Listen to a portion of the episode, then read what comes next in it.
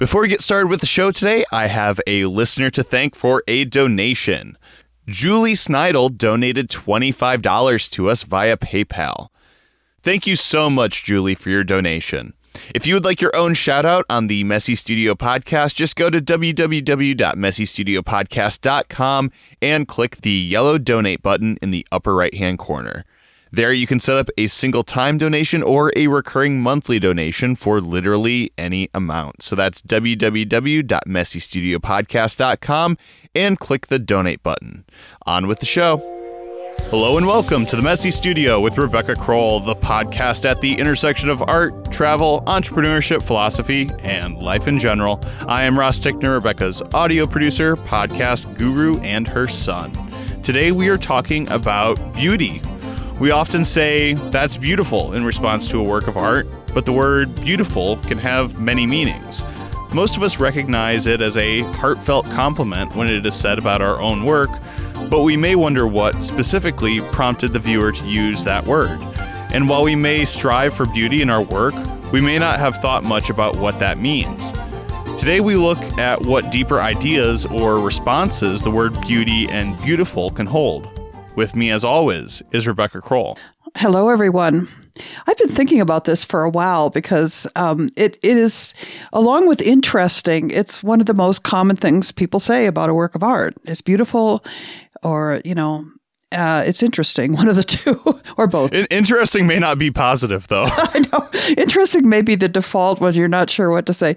But beautiful um, really tends to have a pretty strong impact. Um, uh, it's it's kind of a loaded term in a good way because you're not really sure um, what the person is actually saying or responding to in a specific way. It's usually kind of ambiguous unless they go on to clarify um, what what they're finding beautiful. And of course, you know the old cliche: beauty is in the eye of the beholder. It is subjective, and so all these things kind of leave you um, uh, wondering and trying to interpret what is really a very nice thing to say about your work. And so uh, that's why I thought it'd be interesting to, I don't know, just examine some of the aspects of beauty. And because a lot of us want that in our own work. And yeah, specifically what that is. Um, can we define it a little better for ourselves? And um, I think it's something that we tend to recognize it's there, but it can be hit and miss. I mean, we one painting we can find beautiful, and the next one it's like, oh no, this really doesn't make it. And so, what are those aspects of it that maybe we can focus on a little bit more? Um, and some artists, I don't think really like the word. I mean, they maybe going for something in their work that's more edgy or disturbing or some sort of strong message. But right at the beginning, I want to say there's a difference between it's it's beautiful or it's pretty. And I think pretty may be the word that more people don't necessarily want to hear. So, um, turning to the dictionary, as I kind of like to do, um, I found the definition of beauty as the quality present in a thing or person that gives intense pleasure or deep satisfaction to the mind, rising from sensory manifestations like shape, color, sound, etc., or a meaningful design or pattern. It can also be applied to something in which high spiritual qualities are manifest. But the emphasis in this definition really is on meaning, it's on thought, it's on, you know, it's, it's more than just the eye. Um, whereas pretty uh, was defined as pleasing or attractive to the eye. When used about art, it can imply decorative, um, ins- I guess this was not the definition. This was my own interpretation. when used about art, it can it kind of imply decorative, insubstantial, superficial, uh, stereotypical. Like if somebody said it was a pretty landscape. Um, what they might be saying is that would look really good on my bathroom wall. something. I mean, there's nice colors, uh, nice view, maybe kind of a light mood. Um, subject matter of things that are considered pleasing, like flowers or birds, uh, might seem a little sentimental. Um, it's all emotion, kind of uh, tugging at your heartstrings or your eye response, visual response. But there isn't much for the mind. Um, and I will say, not it's fine. You know that is not always necessary that the work is deep and meaningful. But to me, beautiful is such a more powerful word because it does encompass this aspect of of thought, of spirituality, of something deeper. Um, so it, it's a very emphatic word, um, and it it does mention pleasure in the definition, but there's a satisfaction that's a deeper kind. Um, and I think when something is beautiful, it not only engages the eye in, in terms of work of art, but also something more. Um, beautiful is also used as an expression of excellence. You say that's a that's a beautiful idea, or that's you know it was a beautiful conversation, and so I think whenever something if the aspect of beauty that includes excellence, I think that's something we'd all like to hear about our work. So to me, it's hard to see beautiful as anything but a compliment. Um, and I I think that truth and beauty are strongly connected. And this goes back to a topic we talked about recently about authenticity. Um, so this getting to the truth of something, getting to the depth of something, uh, leads to beauty. Well, and I think that beauty is a quality that we that we always want in our lives in in our environments um, you know in, in our surroundings uh, it's i mean so, for something to be beautiful um, is it, it's comfort and it's um, I, I think that in a lot of ways what we strive for as artists is making the world a more beautiful place mm-hmm. um, so when somebody calls our artwork beautiful um, I, I think that it, it it's a it's a compliment that means that it's um, this piece of art makes my life better. yeah, it contributes something meaningful. And even if it's only momentary, you know, as you're scrolling through Instagram or whatever, but you're captured for that moment and somehow moved. I think there's this moving aspect to it. Um, you you see into the artist's world in that in that moment and you see who they are a little bit. Um, there's a sincerity to it, I think, that comes through. Um, and, you know, beauty does have this other aspect that, you know, I kind of touched on a little bit there. It doesn't have to be necessarily concerned with things that are pretty or things that are always pleasing. It can have this, um, it can have a lot of other dimensions to it. Like it can be uh, very about wildness, or it can be about sadness, or things that are unsettling. Um, there's a line from a, a poem by Ed, Edna St. Vincent Millay, Savage Beauty, which has been used in other ways. Uh, something about this kind of wild, intense uh, aspect of beauty, which we can kind of, you know, sense in certain landscapes and personalities. Um, it's an intensity uh, you know, it can be kind of dark and moody as well as transcendent, you know, it's, uh, but it's memorable. We talk, and we talk about stories a lot on the podcast, actually, and many times tragedies are described as beautiful. Yeah.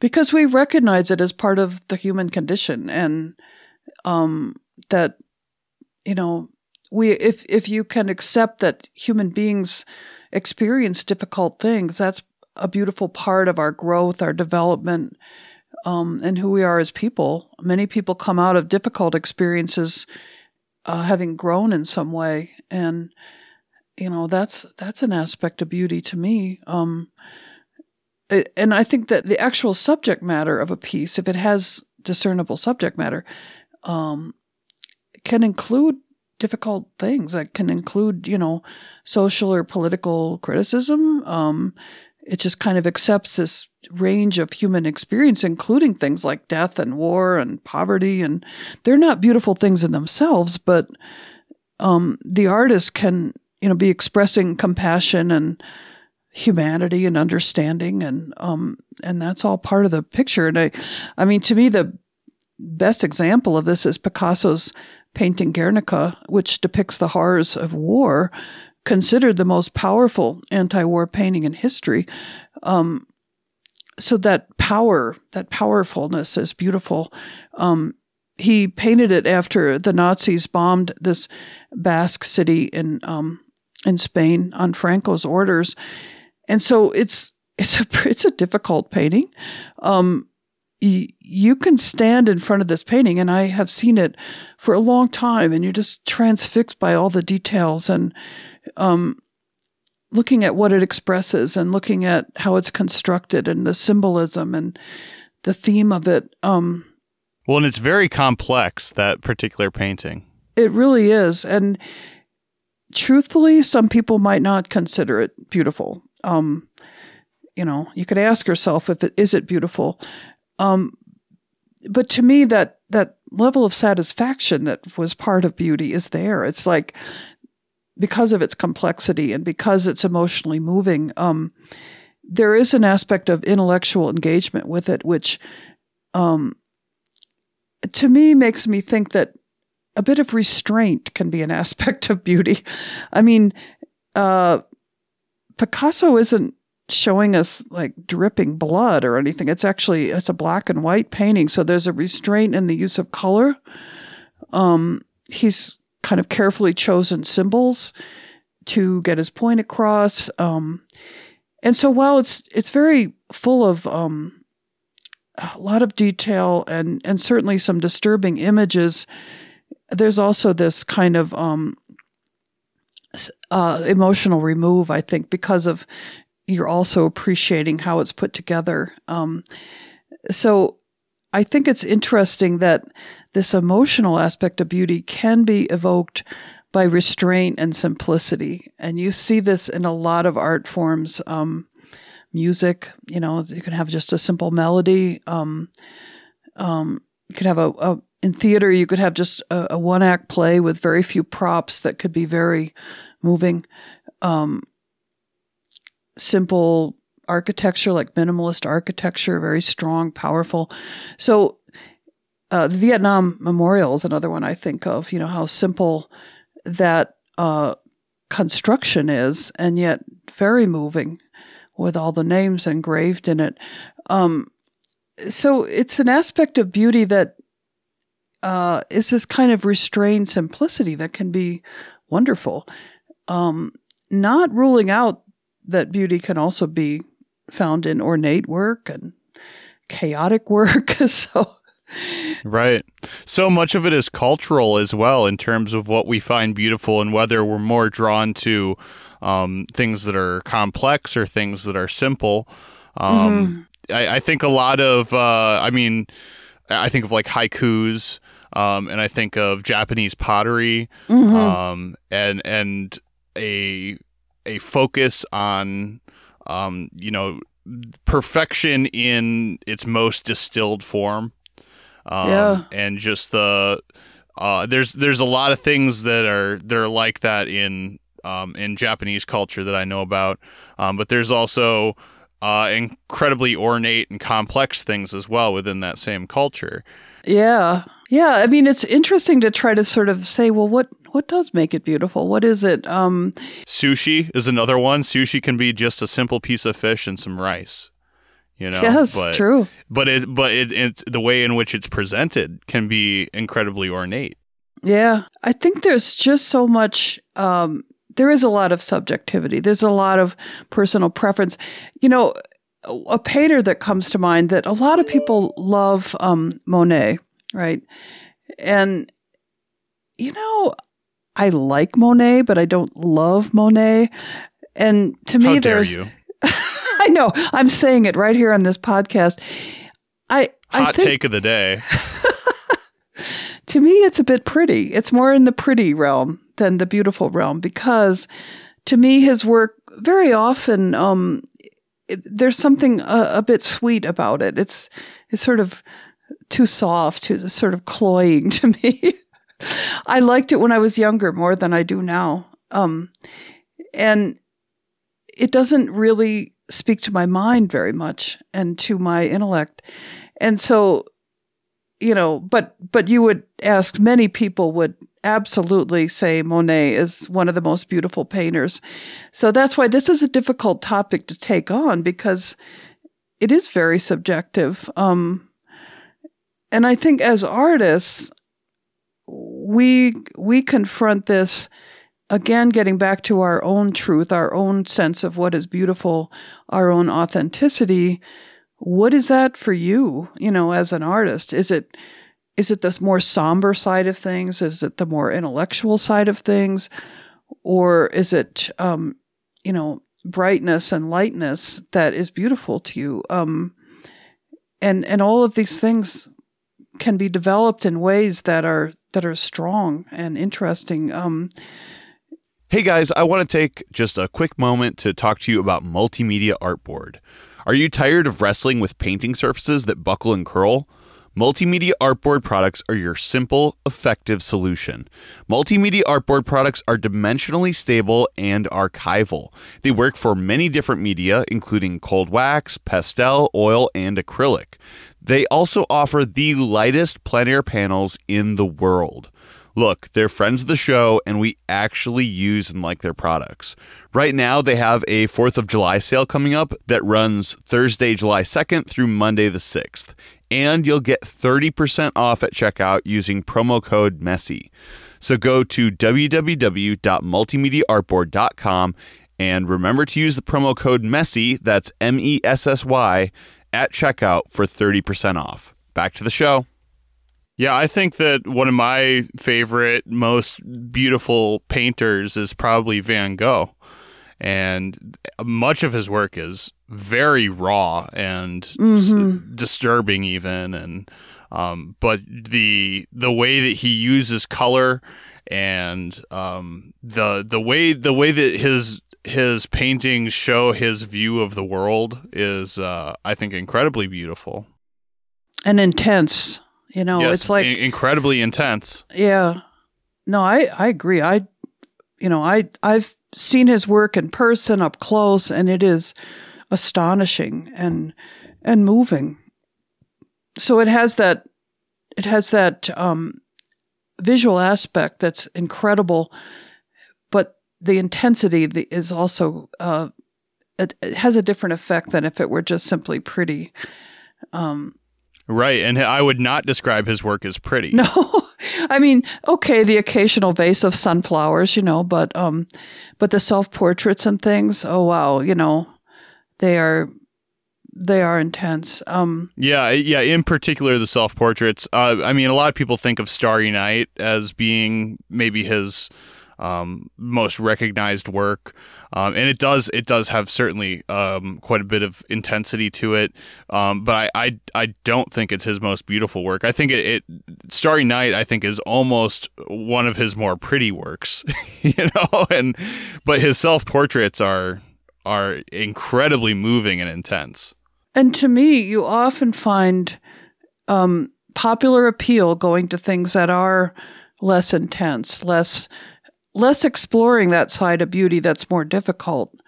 Um, and so, as artists, I think when people respond strongly to one of our pieces, that we we need to ask and be honest.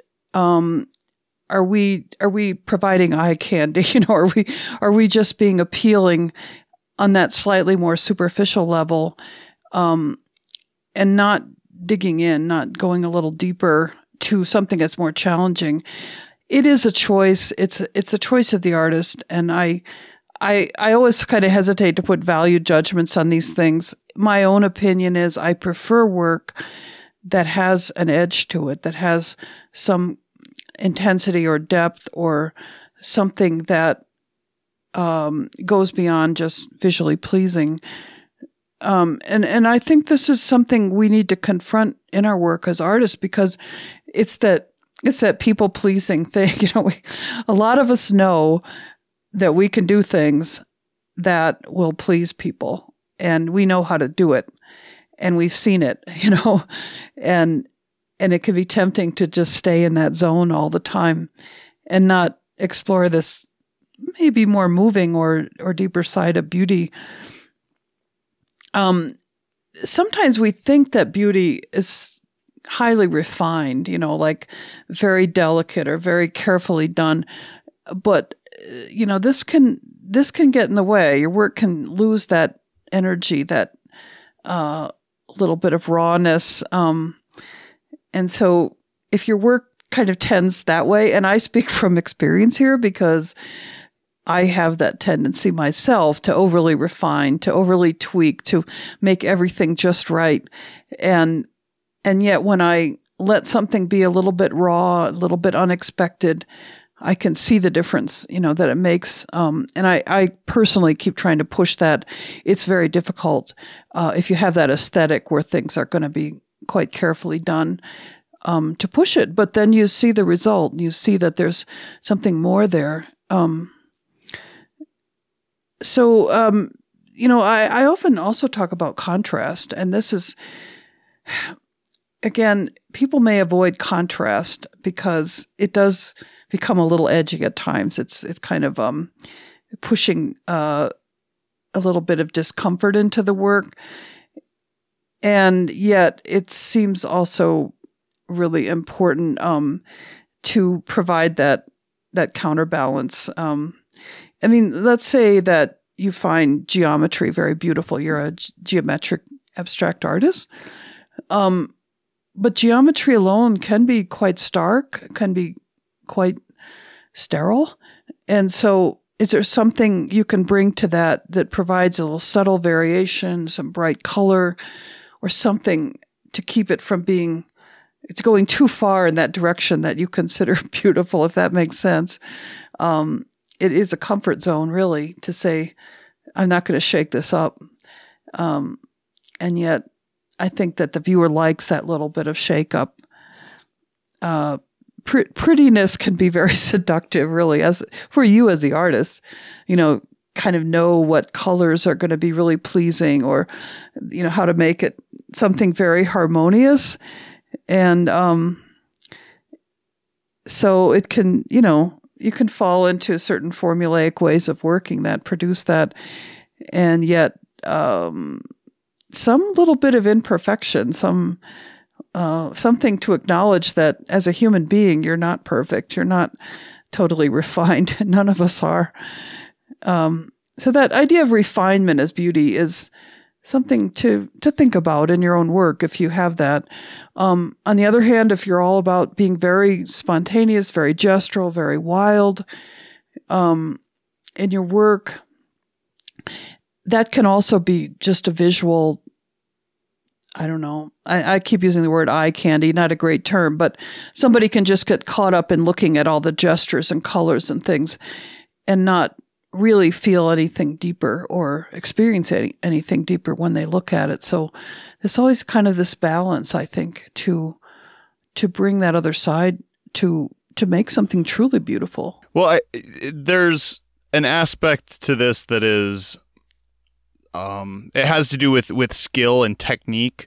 Um, Mhm, and really Yeah. if something is is pretty i think what that represents is that there's a a pleasing composition. And it's cer- it's certainly something that's a positive thing to have in your work is a pleasing composition something that works whether that's achieved through meticulous detail or something that's gestural and simple. Um, but what we're really looking for if we want to create beautiful work uh, if that is our goal, is to have a sense of of power within Mm. the work, and and for the work to make an impact on the viewer.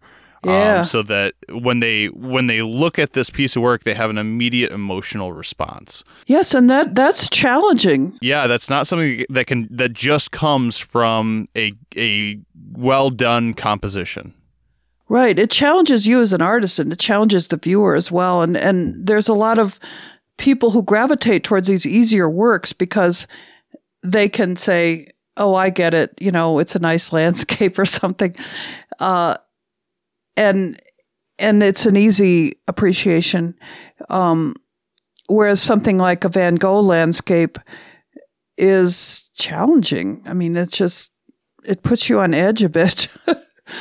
um, and you know, to me, it just it really does get down a lot to what your what your goals and intentions are as an artist as well. And if if you truly prefer to just provide this pleasing aspect in your work, and that's really you, then it's fine. You know, that's what you want. Um, but I think what interests me is speaking to work that's that's harder. That's ch- more challenging uh, to both create and to appreciate and and to try to understand what what it is about your own work that has that power. You know, what is it that people sit up and pay attention to and and are moved by. Um, and they're going to do more than just say, "Yeah, nice painting." They're going to say, "Wow, you know, that's that's really beautiful." And I think when people say that to you, and we kind of mentioned this at the beginning, it can be very ambiguous. Um, if you if you have the opportunity to have a conversation with somebody, to say what affected you, what what made you say, what made you use that word, um, it may be hard for the person to express. Um, and, and it also is probably very subjective. Um, but sometimes you could get some good insight that way. And if you were to gain that insight from various people, and you had a number of people say, well, I find your, um, your use of color very strong, or, you know, your composition is so complex, it draws me in. I mean, um, if you hear that more than once, especially is interesting, I think, to to realize what you're communicating and what what draws that comment from people. And I think that it's going to be a lot more rewarding for for you as an artist to be able to have that that kind of impact on other people.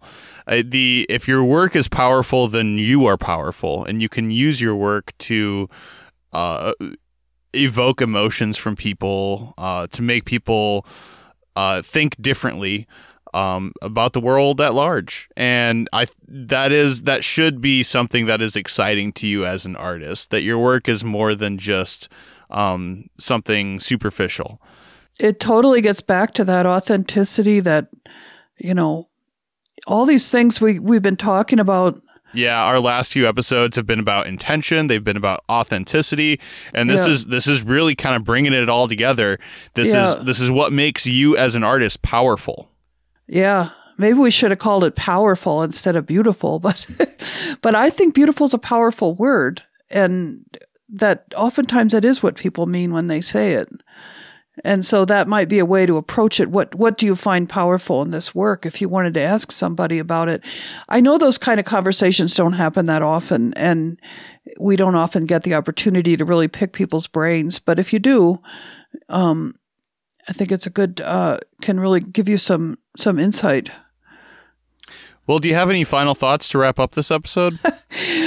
uh, this is a really big topic. You know, I mean, I, that's why I almost hesitated to use it because it's sort of a floaty topic. You know, I, I hope we've shed some light on it. Um, you know, I, I kind of looked up some, what, what do philosophers have to say about beauty? It seems like every single philosopher that you could name has a theory about beauty. Um, you know, things like is beauty universal? Like, how do we know it's beautiful? Um, how do we predispose ourselves to embrace it? Um, they all the philosophers have engaged with these questions, and so uh, this is just dipping our toe in. But I think I was I was thinking about the topic because I often see that comment, whether it's on my own work or other people's work, when I'm doing Facebook or Instagram, and and I love I love the comment, you know, but I always kind of want to know well what what's behind it, you know, what what more is there? I use it myself. I say something's beautiful as I'm going by and not really taking the time to to define it. But it's it's a deep word, you know, and maybe we can look at it a little bit more closely. Well, that just about wraps up this episode of the Messy Studio. For more from the Messy Studio, please check out www.messystudiopodcast.com and sign up for the email list. You can also find the Messy Studio on Facebook, as well as public profiles for both Rebecca Crowell and myself, Ross Tickner. For more from Rebecca Crowell, please check out www.rebeccacrowell.com and www.squeegeepress.com and sign up for the email lists to stay up to date on events, book signings, and openings. The Messy Studio podcast is a core publication management production. Thanks for listening. We'll be back again next week with more art and entertainment. In the meantime, embrace your creative space, messy or otherwise. Thanks, everybody.